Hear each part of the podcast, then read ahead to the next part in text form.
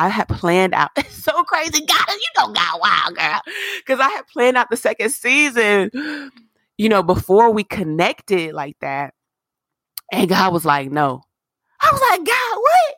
What? What? He was like, no. And so I'm like, bruh, like I want to be consistent with the Mill Mom podcast. He was like, you are consistent. And that's the thing is like, you know, sometimes I do things to be like, well, I want people to know that I'm consistent. I want people to know that I'm, you know, in it and I'm working it. And it's like, I don't have to do anything for anybody else. I just need to do what God's telling me to do. And it may not be posting as much and it may not be doing this and that, but as long as I'm obedient, right? So I'm just excited that this is obedience. Yeah. And so you being here Yeah. is obedience. facts and you and you feel it when you're obedient. But just to go back to what you said when you were just check was Yeah. checking in with the girls, okay? When you were telling us how you were angry, you had to feel like you were going away, even just spiritually, men- mentally, and even socially, physically, like in every way you've been like taking moments to retreat from just the contact. And girls, so Yeah. many scriptures were just flooding my mind because number one, Mm. Jesus, Tell it, come on, PrayerPlug. Je- let me know. Let, us What let's go, sis. Jesus went away. Like this is nothing new, and you really got to praise God when. Um, Mm. First of all, you got to praise God for number one, having a sane mind to acknowledge how you feel. Because as a mom, with the identity shifts that we go through, you sort of like don't even have like had a words to describe how you feel on most days. It's just like because it becomes so much about you just getting the task done. So you don't get to the level of how I feel. it's just like what I got to do.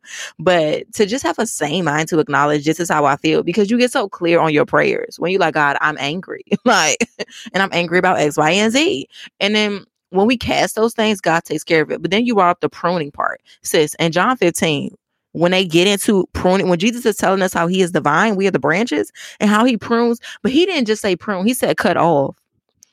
Cutting off what, what Mm. doesn't produce, but then pruning what does produce. Whether he cutting or, or, or, or he pruning says it hurt. Okay. Like it hurts. And so I know for me, when I feel pain, um, one of my emotions that I respond with is anger too. So don't think, sis, that in your anger, that is you being angry with God. It's you being frustrated with the process because so like so much that felt normal to your flesh or to your own life. And it wasn't always negative stuff. Some things are not bad things that he cuts away. Some things just aren't necessary for where he's taking you. So you don't have to feel punished. Yeah. You don't have to feel like, oh my God, if I'm not present. And it's okay to not be present, Mill Moms. Y'all, we Yes. literally, like, for most of us, we're mothers, we're wives, and we're entrepreneurs. And if you're not an entrepreneur, then you're running something because the house is real. Okay. Yeah, ma'am. That's a whole business. That's a whole enterprise in That's a itself. whole enterprise. Like, let's go. First of all, that was and that was confirmation. important enterprise, but we'll get into that. Yeah, yeah, yeah. But yeah. yeah. Okay, home before hustle plugged it. So let's just let's just be reminded, y'all, that the shift, which is a segue into what we're talking about today, you see from the title, Yeah. identity crisis. Can we get into it? Struggling with the changes that come with a motherhood and marriage.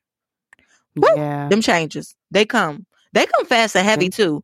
And um, yeah. um and so many of the changes that come with motherhood and marriage aren't even um changes we put upon ourselves it's changes that's come from somebody else's experience that try to warn us but like before we get into it. Because i know i constantly heard like you know always keep yourself together and um let me know when you need me. It was just a lot of things that people were telling me before i, I even birthed my baby. So i'm like what am i to expect? And some of those things i started to receive and it wasn't even a part of my story. Like even me being like really overprotective when my husband would want to help me with stuff. Like he's my husband, but that's because I grew up around single mothers. And so they were so used to being Miss Independent. And I'm like, I'm adapting to an identity that's not even my reality.